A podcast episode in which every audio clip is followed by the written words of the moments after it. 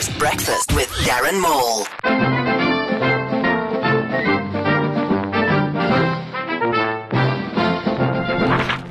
It's official. South Africa faces a shortage of qualified medical practitioners. The biggest gap? Gynecologists. Tannie Evita Note had this to say. Wakuk. Government is searching furiously to secure South Africa's remaining orthopedics, because if the rand falls any more, it's going to break a hip. The presidency had a lost in translation moment yesterday reading the Khoisan's land claim demands. The president thought the Khoisan were very, very, very, very cross when actually it read.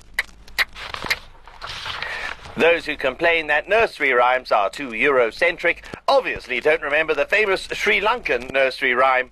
Sangakkara and Jayawardena went up the hill to fetch a World Cup trophy. Jayawardena ran out and dropped a catch, and Sangakkara's tumbled after. Here ended the morning news.